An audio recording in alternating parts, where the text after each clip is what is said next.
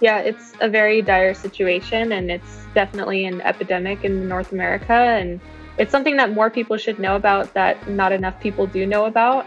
I feel like actually most people have never even heard of this crisis, and it's something that's happening within our own country and within Canada. And it's the those statistics alone show that the situation is so dire.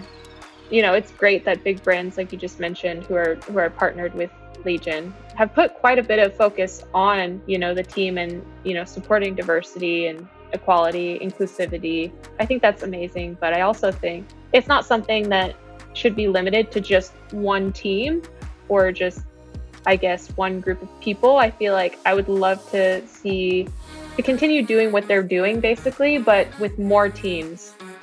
We've been able to host a couple camps, one being football camp and one being cycling camp. And we were able to donate almost, I think it was around 100 bikes and helmets to the children of the Seneca Nation uh, nearby here in Buffalo. So that was pretty incredible. Welcome to the Roadman Cycling Podcast. My name is Anthony Walsh, and six days a week, we bring you an inspiring person or message to help you on your journey towards health, happiness, and longevity. Now, let's get into the show. It's episode 644 of the Roadman Cycling Podcast. Today, I sit down and I chat with Shayna Powless.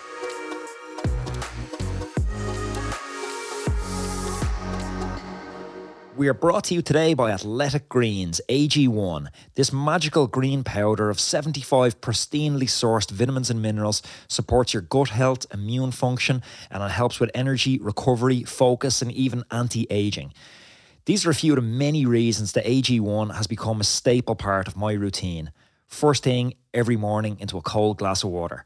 AG1 saves me time and money by taking all the guesswork out of what vitamin stack I should be using to help optimize my health. So you can reclaim your health with convenient daily nutrition. It's easy. One scoop in a cup of water every day.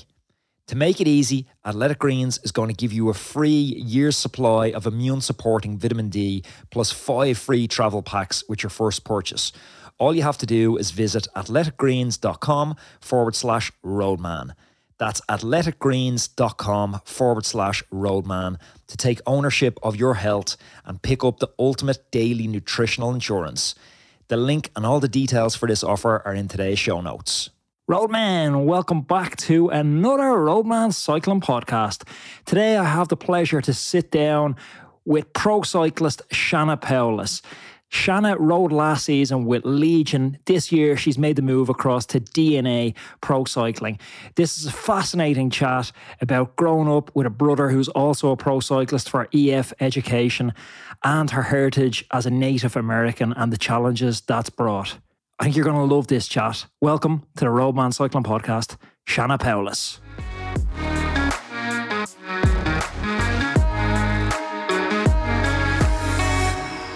Shayna Powless, welcome to the Roadman Cycling Podcast. Thank you so much for having me. It's a pleasure. Thank you for joining me from cold, snowy Buffalo. Thank you. Yeah, it's quite cold here at the moment. uh, I'm intrigued by your background. Uh, the tribe that you grew up as part of, maybe I'm going to butcher the pronunciation on this. Was it a one Oneida? Oneida. Oneida, close, close enough.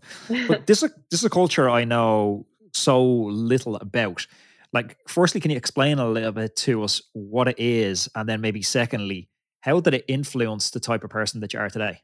Um, yeah so the oneida is part of the iroquois nation which is basically um, six different tribes within one um, iroquois nation and they all originated up in the northeast region of the us um, and i guess also parts of the southeast region of canada um, my tribe in particular, the Oneida, is the Turtle Clan. Um, each tribe actually has their own um, clan animal, and the Oneida, for the Oneida, it's the turtle. It's cool. Doesn't sound that fast though. yeah, so uh, we are the Turtle Clan, and um, turtles just so happen to be my favorite animal. Um, I also like to uh, refer to it as my spirit animal. And yeah, so the Oneida people originated actually in upstate New York, not far from where I'm at right now in Buffalo, funny enough. Uh, there's actually an Oneida reservation um, near Oneida Lake, which is an hour east of where we're at in Buffalo, which I'd love to go out and visit at some point since I am so close. Haven't done that yet, but will eventually. Um, my family actually, on my dad's side of the family, is from Wisconsin. So many years ago, a lot of the Oneida people were pushed from upstate New York to uh, the Green Bay, Wisconsin area, and so that's actually where my a lot of my family lives to this day. And I've gone back multiple times and visited family on the reservation. We have family not just on the Oneida Reservation, but around the Green Bay area and on another another reservation called the Stockbridge Munsee Reservation, an hour from Green Bay. Yeah, so I go back. I've gone back many times throughout my childhood. My most recent trip back there was a couple years ago, just to see family and host a bike clinic. Um, just for the weekend, it was a super short short trip and um, led like a little group ride from the lo- local community center on the reservation and had a lot of fun but yeah, that's just a bit about my background, my native background, I guess, so to say. How did that like upbringing, like what was the upbringing like? Uh, you know, f- comparing it to kind of a, a, standard American upbringing, and like what qualities did you learn that maybe you draw inspiration from now to the success you've had, you know, in cycling and some of your other extracurricular activities, which we're going to get into as well. Yeah, so I wasn't I wasn't technically raised on the reservation. Um, but you know, having gone back so many times to visit family during the summers, during the springtime, like during spring break, when, whenever we had time off school, it was always super fun because we would always go back and you know, you know, just spend that quality time, reconnect with the culture, um, go to the Oneida powwow, which they would have every summer once a year. Um, which basically a powwow is a big gathering of different tribes coming together and you know, celebrating the culture. Um, they often have so the whole setup is like a big circle basically, and there's like a dance floor in the center, and then people set up chairs all the way around the the circle to watch the dances. And there's a lot of different dance competitions that go on, such as jingle dress dancing, um, fancy shawl dancing, um, a few others, uh, quite a few. So that was always fun to go to. Um, there'd also be like a bunch of vendors set up around the the dance circle, you know, selling things that are um, handmade, um, and it could be anything um, really. So that was really fun to go to, and um, yeah, you know, just getting that opportunity to like reconnect with our culture, spend quality time with family, um, connect with people in the community. It was always really special, and yeah, I I cherish those memories um, a lot, and I I definitely think that time going back was definitely eye opening because you know me having grown up in Northern California, nowhere near a reservation or nowhere near the Oneida Reservation, um, I think it was definitely important. You know, just getting that opportunity to reconnect with culture, reconnect with family, the community, and it's something that I take great pride in. You know, being Native. I mean, it's not every day that you uh, come across I guess, other people in the cycling community who are native. So it's something that I definitely take a lot of pride in. And it's also like the culture itself is something that I love to share with other people and talk about with other people as well. Can you remember as a kid growing up, as you say, there's not a lot of other people, especially in sport, from your cultural upbringing. But can you remember the first time where you had an awareness that you, you were different? Um, that I was different in terms of, you know, just being native or yeah, like you weren't the standard American, you know, cross between Italian or an Irish, you know, you were you had a heritage that traced back to the very beginning of America as a country. I would say from a pretty young age, I mean, with my dad being native, his whole side of the family being native, um, you know, we were I feel like the culture, even though we weren't raised immersed in the culture, like on a reservation. Like I feel like our dad definitely made like he instilled into my brother and I, you know, the fact that we share this native ancestry and we should take pride in the fact that we are native and practice native traditions whenever we can, even if they're, you know, just small traditions throughout our lives. Um, but yeah, I think from a young age, like I always knew that there aren't there weren't a lot of other native people you know in our immediate surroundings where we grew up where we where we went to school. I grew up in roseville california and went pretty much from first grade up until all through high school um, you know not really ever coming across another native person. So yeah, it was something that I always kind of I was aware of just because I literally like never really came across any other native people um, other than the occasional family member who would come out to visit us or vice versa like whenever we would go and visit family on the reservation. Did you feel like a minority? I i definitely i would say so. I mean i'm also so i'm not just native i'm also um, northwest european on my mom's side. So i guess you can also say that i'm this thing called white passing. Um, and a lot of people like when I tell them I'm native, they're like, "Oh, wow, that's that's so interesting. Like I would have never guessed. Like I would have thought you were like Hispanic or like Hawaiian or something like that." So, yeah, it's just it more oftentimes than not, like if somebody looks at me, they won't assume that I'm native, I guess. They would just assume I'm something else or just a very tan Caucasian person. so I guess in that sense I am considered white passing, but yeah, whenever whenever I do get the opportunity to share with people that I do have this native ancestry and do practice native culture, it's definitely fun to share with people and to see the surprise on people's faces. you mentioned your parents there quite a lot. What was your relationship like with them growing up? Um, very close. Like, you know, both my brother and I, we both see our parents as one of our some of our biggest inspirations.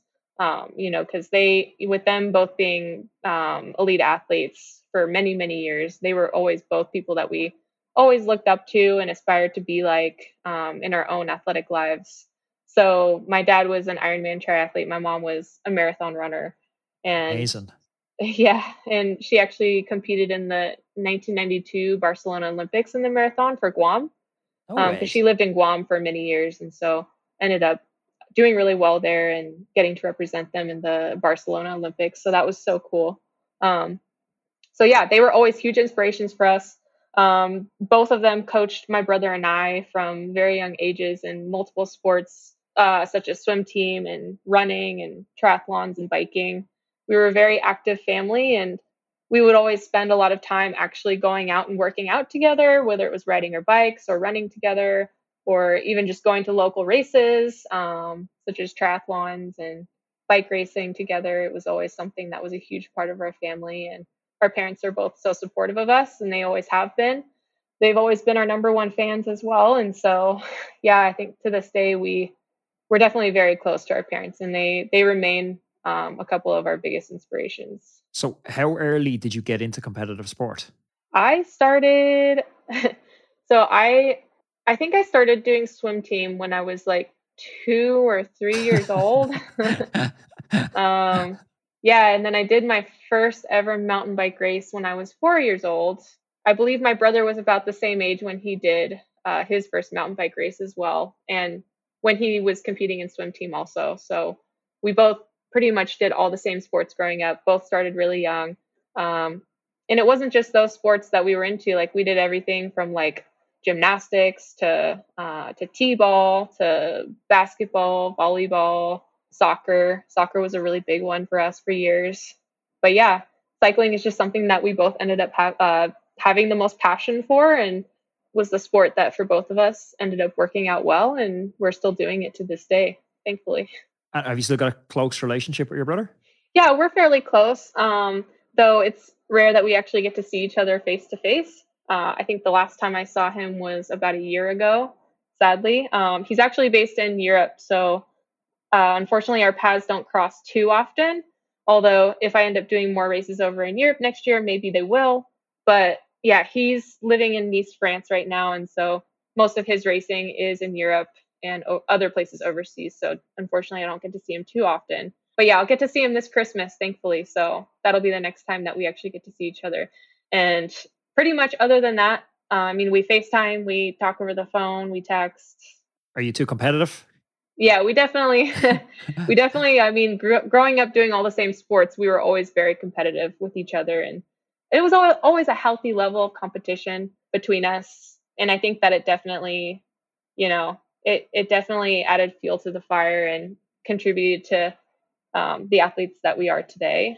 Um, just having each other to uh, work out with compete with to push each other and even to this day it's it's cool to see how much we do still encourage and support each other.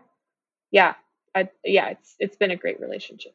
You guys really don't answer that question of is it nature or is it nurture? It's like you had both. like you were always going to be pro athletes. Yeah, I guess you could say it's it runs in the family, um, and it's just been such a huge part of our lives from a young age. So I guess it was kind of meant to be. But isn't it like the, the hardest thing when you're a kid is I remember being really into cycling when I was 12, 13, but like I missed the Stephen Roche, Sean Kelly era in Ireland where cycling just popped and you know, we had some of the biggest stars in the world in 1987. Roche won the Giro d'Italia, the Tour de France, and the Worlds in one year. He's only a second rider ever to do it uh, Merckx being the first. But I missed that era. And then we had a lull like all through the 90s and early 2000s when there wasn't really very many good Irish pro riders. And then we had like Dan Martin, Nicolas Roche, which are all basically my age. So I missed that like wave of cycling. So even though I wanted to get into cycling, I played football. I just I had no training partners. I had no friends. I didn't know how you got into cycling. But it's cool that you had your brother that you guys could push each other on in sport like all the time. Yeah, I think it, it was definitely, I mean, it was, it was great for us through our childhood and, you know, having parents who are also super involved and supportive of both of us as well. I mean, even back when I was a mountain biker. So I used to be primarily a mountain biker before I was a road racer. Like he, my brother was one of the main influences into as to why I made the switch from mountain biking to road cycling because he made that same switch before I did. And yeah, so we, I'd say we definitely have a good level of influence on each other and we we inspire each other and I think to this day we are still a bit competitive with each other. Um, even though he could he can definitely whip my butt in any race that we do together. um, but yeah, it's it's it's it's definitely a, a, good relationship between my brother and I, and then of course between us and our parents. Who's your parents' favorite? Oh man. That's not fair. you can say you. He's not here to defend himself. Okay, me, I guess. so, like, I'm I'm interested to know, like, there's only a few seats at the top table in the sport, and you've been lucky enough, and your brother's lucky enough to make a career out of cycling. Very few people get to rip out a poster from a book when they're a child and get to live that dream, get to travel the world, race their bikes, have all the cool, fancy new wheels and kit, fans on the side of the road cheering their name. What do you think so special about you? Well, hmm, that's a great question. I guess for me personally, like one of the things that I think makes me a bit different than a lot of other pro cyclists is and I'm not saying that there aren't other pro cyclists out there who who are into the same things or who do the same things outside of cycling, but I tend to do a lot of nonprofit work through my foundation called the Dreamcatcher Foundation. And it's something that I have a huge passion for, you know, the nonprofit work, giving back to Native communities so basically, our foundation main goal behind it is to uh, empower Native youth through sports such as cycling and football. Um, and I say football only because my fiance is a professional football player. So yeah, we call that American. We call it American football. American football, yeah, yeah. So um, it's a it's a foundation that it's what we started back in 2019, and um, we've been able to host a couple camps, one being football camp and one being a cycling camp, um, which actually took place this past spring.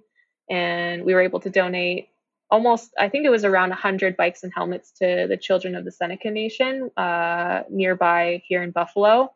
So that was pretty incredible, you know, just being able to give that many bikes and helmets to the native youth from the Seneca Nation and being able to talk to them about bike safety, share with them what our lives are like as professional athletes and then also getting to do some riding with them one on one that was pretty incredible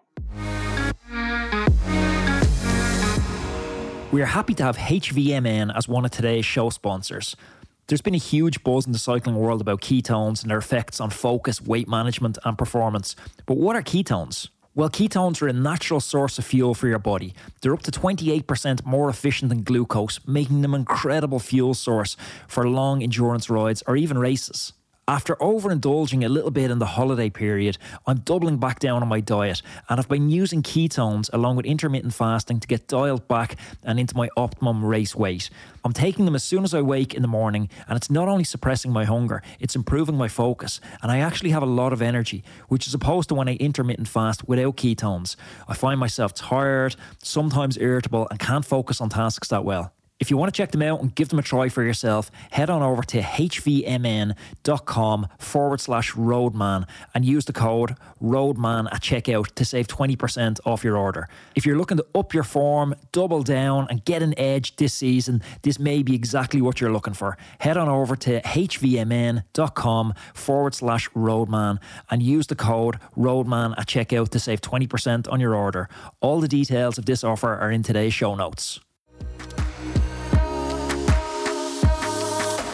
So, what is it about the foundation that you think gives you like it gives you an extra purpose to kick on in the bike? It gives you like an extra motivation, an extra spark to separate yourself and go the extra yard maybe other bike racers won't do that solely for a check. That you have, you know, more of a more meaning behind your profession, for want of a better expression. That's actually a good way to put it. I mean, I one of my biggest goals is honestly to inspire that next generation of native athletes.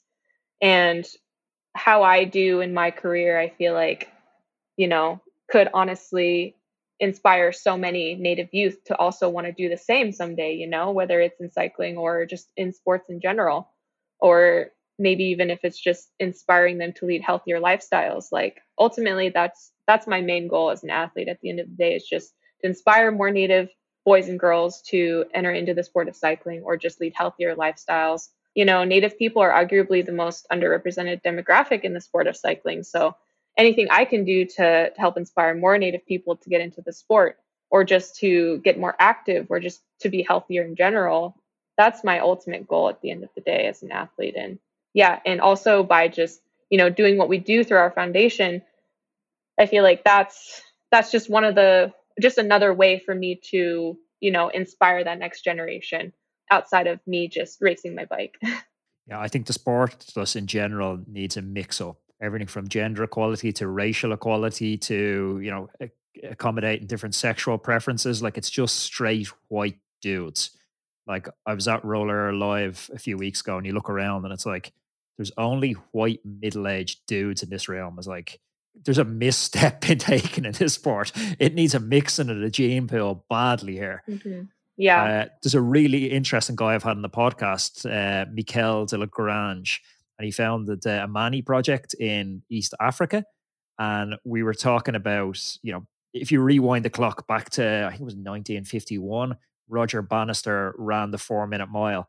And he kind of arrogantly proclaimed at the time, maybe this is the peak of human evolution, that we'll never go faster than that well, like little did we know at the time, there was like Kenyan kids going running to school who were late for school that were doing four minute miles. And we didn't know that at the time. And then the Kenyans came and the East Africans came and just dominated long middle distance sport for running for the last, you know, decade. East mm-hmm. African cycling, he feels, is about to have that explosion. We're just so racist in the sport. We've put up so many barriers to these kids actually accessing races. They come to Europe for these like pressure cooker auditions when you know me as a white dude i get to go and race in france for a year race in belgium for a year get my ass kicked week one get my ass kicked week 10 then week 26 i don't get dropped then week 46 i hold on and then maybe four years later i'm remco evenepoel. But the african kids they have to go out there and like if they don't perform on a single audition they just conform to everyone's stereotype saying oh well they're not good enough Mm-hmm. It's such a stacked system at the moment.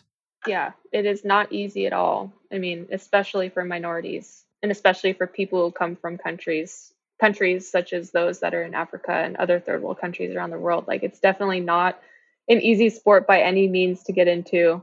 I mean, there's the financial barrier, there's, you know, I mean, I think most of it honestly probably has to do with the financial barrier aside from what you just mentioned with you know the fact that it's a very white male dominated sport and um, that fact can make it very daunting for for people who aren't a part of that specific demographic so yeah it's just it's things like that that make it a pretty difficult sport to get into. Um, you know, bikes aren't cheap, travel's not cheap, races aren't cheap. There's almost always some sort of entry fee involved for every race or event that you want to do. So yeah, it's it's definitely not easy, but it would be cool to see, you know, more more programs out there who are, you know, doing things such as what we're aiming to do with our foundation, you know, aiming to fundraise for for bikes and helmets to give towards um, communities such as native communities. Um, i think seeing more things like that um, happen would go a long way for you know making the entry a little bit easier for the more underprivileged.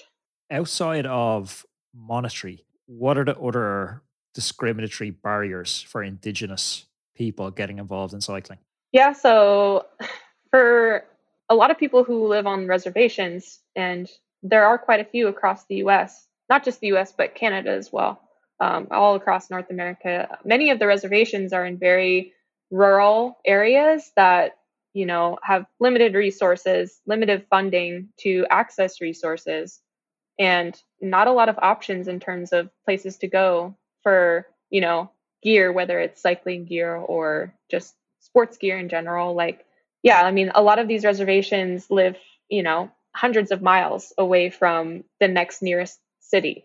So I think that's one of the biggest barriers, to be honest, just that geographical, the geographical situation of many of the reservations.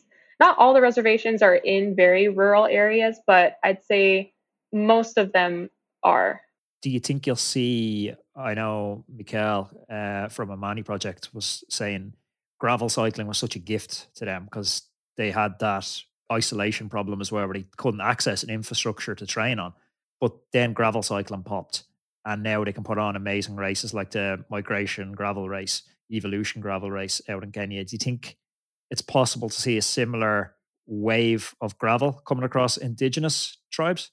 Um, yeah, totally. I mean, the fact that gravel, I mean, you could find gravel roads almost anywhere, I feel like, in the US. And I feel like it's something that's definitely increasing in popularity and with that comes more events popping up across the country which is really cool to see um, so yeah i think that's that's a great point you make because i think with so many of these these tribes being in such rural areas um, you know the fact that more and more gravel races are popping up you know also in very rural areas such as places like kansas you know there's actually quite a few huge race like gravel races in kansas where there are many tribes located um, so i think you know, if, if we can see more and more events popping up in places like that, other places that, you know, are also very rural and kind of near tribal areas, I think that would be another great step in making the sport more uh, accessible for Indigenous communities. I've talked to guys on the podcast, and one interview stands out in my mind in particular. And it was a guy, and he was living in a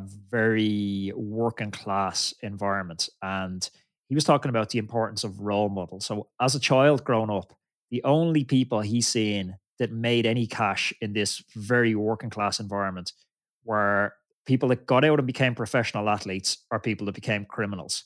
They were the only two paths that he's seen. So I wonder, is there like a, is there almost a sense of can't see me, can't be me? Like there's not those positive role models in these communities for someone to even realize that cycling is a career path maybe they don't know. I've heard, you know, I've had Cory Williams on the podcast, a teammate of yours, and Cory was talking about growing up in the hood. He didn't even know marketing was a job. He didn't know this was the thing because he didn't know anybody who was a marketer. Then it's only as you travel through life and you get your eyes open and say, actually, there's all these different career paths. Is there even visibility in the native tribes to know that professional cyclist is an occupation they could pursue? That's a great question. Um, actually, now that I think about it, I think there's really only there's really only a few native people I think at the professional level of in the sport of cycling, um, and I guess that would include you know my brother and I. Um, I don't know if you've heard of Cole House. He's also of Oneida descent and actually lives in Oneida, Wisconsin. He did a lot of road, mountain biking, fat biking. He's got a couple, I think, a couple national titles but yeah, other I mean, other than that, I can't really think of really any other native professional cyclists out there at the moment. I know that there are quite a few who are not at the pro level, but who are actually getting into racing, such as gravel, mountain biking, road, things like that. but still, um, with that said, I mean, like I said before, Native American people are probably one of the more underrepresented demographics in the sport of cycling um, and in most sports in general. Um, so, yeah, I think with that said, there's not a lot of, um, I guess, exposure um, for Native people, um, like direct exposure to, you know, professional cyclists. And that could pose a problem in many ways. I think that's it's something that I take to heart because I, you know, being native, like one of my goals is to inspire more people to enter into the sport who are indigenous. And I think one of the ways that I've been able to do that, like I said before, has been through our foundation. Um, I've also gone to a couple different reservations in the past and um, hosted clinics and just talked to kids from the local schools and community centers about what it's like being a professional athlete, um, what it's like being a native and also a professional cyclist. Um, also hosting group rides on a couple different reservations. Um, so yeah, doing things like that, I I really take a lot of pride in, and even when I'm done racing, it's something that I'd love to continue doing. And I think anything that I can do to help inspire and empower that next generation of Native athletes will will go a long way. I have to say, I'll hold my hands up and say I was totally ignorant to the fight for Indigenous causes until before the podcast when I was researching your Dreamcatcher Foundation. Like, just to rattle through some of the statistics, they're absolutely frightening. Like, 40% of women who are sex trafficked in the US are American Indian. Sexual assault on girls is that are of that descent are 10 times the national average. Murder is 10 times the national average. Four out of five girls experience violence in their lifetime. Homicide is the third leading cause of death in females aged 10 to 24, and there's no record of missing persons who are Indigenous. It's absolutely insane to read those statistics. Yeah, it's a very dire situation, and it's definitely an epidemic in North America. And it's something that more people should know about that not enough people do know about. I feel like actually most people have never even heard of this crisis, and it's something that's happening within our own country and within Canada. And it's the those statistics alone show that the situation is so dire that there needs to be some sort of changes happening, and there needs, honestly, for those changes to happen, it first needs to start with more people knowing about the problem because I feel like there's just not enough exposure and not enough people who are actually like knowledgeable on this actually happening and it's just very sad. Like it's interesting if you trace the origins of entertainment back when they started fighting in the Colosseum, when gladiators would fight in the Colosseum, that whole idea came up because the Roman emperors at the time, there were so many serious issues going on, you know, comparable issues to what we're talking about here, where they were really struggling to figure out how to govern in Rome. And they decided there was too much of a spotlight on serious issues. So they needed to distract people. They needed to stop people talking about these serious issues. So they created gladiatorial fighting in the Colosseums. And now people stopped worrying about monetary policy, economic policy, social injustice. And they started saying, oh, well, you know, who's fighting in the gladiators tonight? You know, Marcus Aurelius was fighting whatever other gladiator. And we still do that. Like we're still obsessed with, you know, I'm a celebrity, get me out of here, you know, X Factor. People care more about the trivialities in life than they care about real serious issues that are affecting people. And it's a sad mm-hmm. condemnation of the direction we've gone. Yeah. And, you know, it's something that's been happening for, I mean, ever since, you know, the origin of our this modern day country.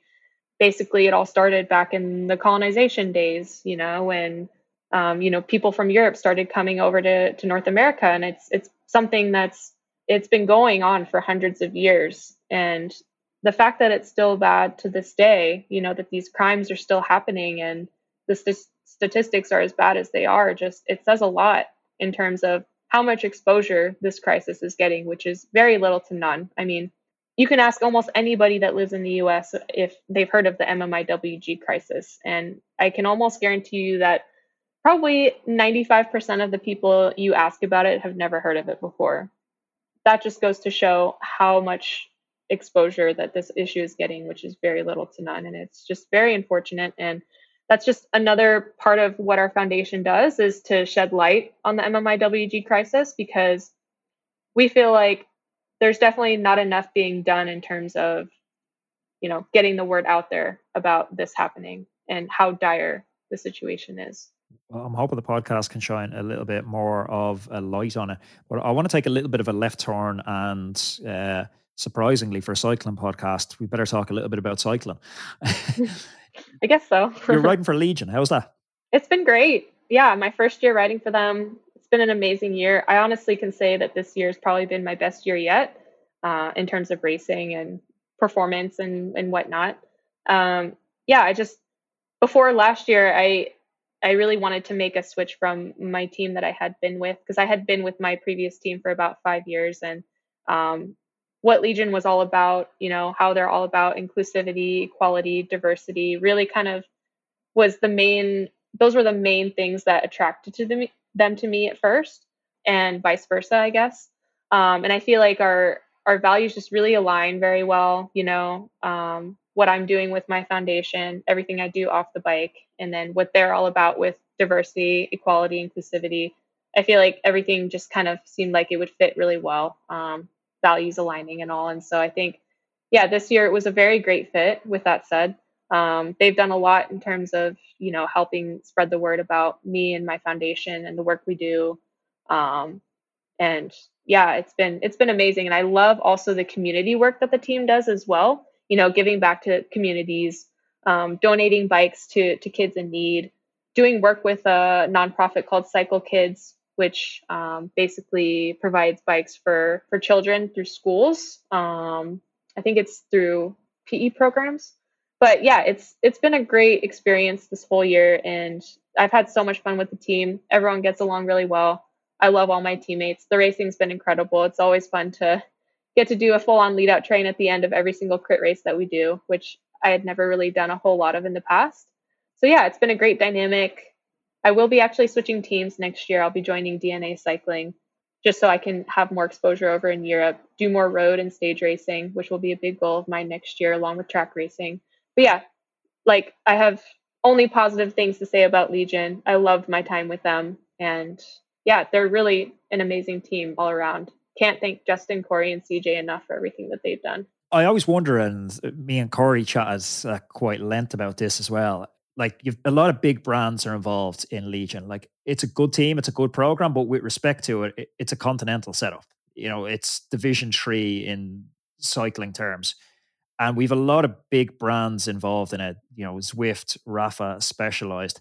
How exploitive are those brands by being involved? How much of it for them is a box ticking exercise on diversity? It's like there's not enough being done by the big brands to promote diversity in cycling.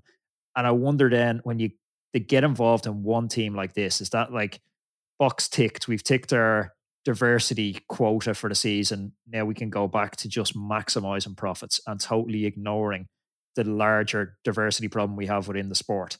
Yeah, I mean, I think you know it's great that big brands like you just mentioned who are who are partnered with legion um, have put quite a bit of focus on you know the team and you know supporting diversity and equality inclusivity. I think that's amazing but i also think it's not something that should be limited to just one team or just i guess one group of people. I feel like i would love to see generally just more to continue doing what they're doing basically, but with more teams, different groups of people, which I think some brands are definitely doing. Uh, I think more brands could definitely hop on board and do that as well. Um, but yeah, it's it's been great to see the support from a lot of the big brands through Legion this year. Nothing but great things to say about all of them. I would just love to see the continued support of that diversity Uh, why I actually don't have a bother with it is because it seems like I haven't chatted to Justin on the podcast. I've chatted to Cory a couple of times. It seems like the guys are almost aware that there's a slightly exploitive thing going on, that there is a corporate diversity box to tick. And they're like doubly exploiting it. They're leaning into that and going, all right, if there's a diversity box to tick, tick the box and we'll be the beneficiaries of it. And we're going to build this amazing kick ass project to shine a light on all the causes we think are worthwhile. So it's like a double bluff the guys are playing, which I think is kind of cool. Mm-hmm. Yeah, I, I totally agree. Yeah. When you look at the state of women's cycling at the moment, does it make you happy, hopeful for the future, or are you still in a place where you're a little bit disempowered by the fact that I think one quarter of the women's professional World Tour peloton are still unpaid? Um, yeah, I mean, there's there's definitely been you know some huge improvements over the last few years, and then um, of course, it's like you just said, you know, there's still a large proportion of women who are still not getting paid any salary at all. There's definitely a very big disparity between the men's and women's peloton just because of that you know i feel like on average most men of course are getting paid much more and you tend to see more of you know the minimum salary rule across the board with with men's teams compared to women's teams. But like i said in the last couple years there have been some changes. So i do know that with women's world tour teams there's now minimum salary which is pretty cool to see incorporated. Because um, of course with men's world tour teams the minimum salary has been a rule for quite a while now. Um, so I do love to see that, and I think that's just one step towards you know decreasing that that gap between you know the pay between men and women in the field of cycling. There is a women's world tour minimum salary, but I've heard a lot of girls telling me off the record that even though there's a minimum salary, there can also be an expectation from the team to pay a you know quote unquote a coaching fee so say there's a minimum salary of 30,000 for the year, there's a mandatory coaching fee of 30,000 for the year as well. So the cash literally just goes into the bank account and gets transferred straight back out of the bank account. So it's just there's no minimum salary. They've just short circuited the minimum salary. That for me was really sad to hear.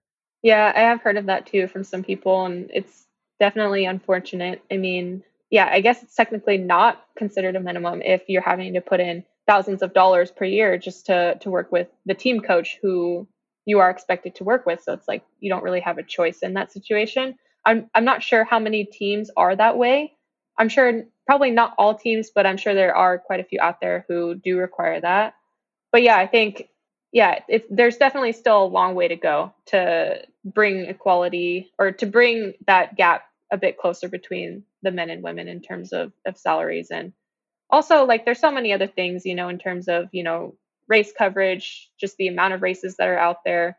I feel like on average you tend to see more race coverage among men's races than you do women's races. And that's just kind of how it's always been um, but i think one big step towards equality has been you know the women's tour de france and you know the amount of coverage that that's gotten this year i think that that's been quite incredible to see and i would love to see more races pop up that are that do get the same amount of coverage that the men's races do. But I do think that the women's tour is a huge step towards getting to, you know, that equality. Yeah, I absolutely agree. I'm so hopeful for the future of women's sport after seeing the success of the women's tour this year. I had someone send me a message on the podcast and they were, had their own podcast and they're worried about podcast growth and their download figures. And they were saying, Oh, I'm thinking of quitting the podcast. And I was like, How many episodes have you done? They're like, 50. And I was like, you're quitting after 50 episodes. I'm like, I'm on episode 600 at the moment. It's like, and they're comparing their like chapter two to my chapter 11. It's not a fair comparison. It's, you're not comparing like with like. I feel sometimes we need to move away from the comparison between men's and women's cycle and just say, one's on chapter 11, one's on chapter two. We just need to make sure we keep pushing it forward. There needs to be mm-hmm. a chapter three. It needs to be a chapter four, and it can't remain this stagnant. Right. Yeah, and it doesn't have to happen all at once, right? Like I feel like it's impossible for it to happen all at once. You know, women's cycling isn't going to become equal with men's cycling overnight. That's just impossible. So I think if there can just be, you know, little little steps here and there, or even like one or two big steps per year, like how the women's Tour de France was a big step this year um, maybe there will be another race next year that happens that's another huge race um, with amazing TV coverage that is on par with men's some of the men's racing that we see. I think that that would go a long way, and I think if we just continue with that, you know, and continue at the rate that it's been going at, I think that things will start to look a lot better in the next few years, and I'm excited for that. What does a perfect 12 months look like for you? For whatever you think perfection looks like in 12 months, what has to happen? I mean, I think how it's gone this past 12 months and even like the year before that, like the previous 12 months was pretty awesome. So I, you know, my season started in February and then, you know, pretty much until October this year. And I think last year it was up until December. I was pretty much going most of the year with training and racing. It's definitely a long season, but every year I have like a nice mid-season break that I use to kind of break up that long season and use that time to to go somewhere on vacation or just chill at home and catch up on family and friend time. But yeah, you know, just getting to travel, getting to race a lot. Um, this year I got to go to Europe for the first time and race my bike on the road, um, which I had never done before, and I finally got that opportunity with the national team. So that was an, that was actually a really big goal of mine for this year, and just getting to do that was definitely a, a highlight of the season. Um, also, getting to race my bike on the track a few times for the first time ever this year was super incredible, and hopefully that'll continue next year. So yeah, just getting to race my bike, getting to travel the world, um, getting to spend time with my fiance and supporting him in his football career. So pretty much every year for the last going on six years now, I always kind of go into full on like American football mode starting in early fall or early summer, late fall into the winter months because um, football season technically starts. So preseason starts August, season starts September, and then goes until January, February, depending on how far his team makes it into playoffs. Um, and so, you know, getting to kind of switch gears from cycling mode into football mode is is always really fun for me. And so then he becomes a soigneur for the winter summer season. He's handing out bidons, uh, musettes all season. So he, he, yeah, he actually has gone to a few races. He's gone to a couple gravel races with me where he pretty much was my soigneur. so he was like standing. He would be always at the finish line, standing there waiting for me with with my recovery bottles. Um, always out there cheering me on out on the course. He got to go to nationals this year and cheer me on in the road race and the crit. Uh, he also got to go to the Track Nations Cup in Milton, Canada this spring, which was super cool because he'd never been to a track race before and got to che- hear him cheer me on literally every single lap. And it was quite a few laps. And uh, yeah, it's cool to to see him take on that role, um, kind of as my uh, my personal soigneur at some of the races. And then it's cool because then I can switch gears when it's his time to compete in the the fall and winter and then get to go to all his football games even get i get to go to some of his practices and watch him practice and do his thing. So yeah it's always super fun. I love the football games. I love the the vibes and the atmosphere. I love um, tailgating if i ever get the chance to do that so yeah it's it's super fun to like switch it up throughout the year and that's definitely my ideal year is just you know mixing up with football and cycling Shayna, I've loved this chat. Thanks so much for chatting on the Roadman podcast. Thank you so much for having me. It was so much fun. I appreciate it. Thank you for listening to today's podcast. Have you ever wondered how good you could actually be? Each of us has a unique set of circumstances with work, family, and social obligations, but we still want to fulfill our potential in cycling. Okay, okay, maybe you won't ever win the Tour de France, but for most of us, this is what cycling is about. So let us build you the perfect training plan around your lifestyle that's totally unique to you and will help you finally realize your cycling dreams. So, whether you're just getting started on the bike or if you're a more seasoned cyclist, we have a suitable coach for you. So, why not schedule a call with us and we can have a chat about how we can help you go further than you ever dreamed of in your cycling and fitness goals go to roadmancycling.com forward slash contact or pop me an email directly to sarah at roadmancycling.com.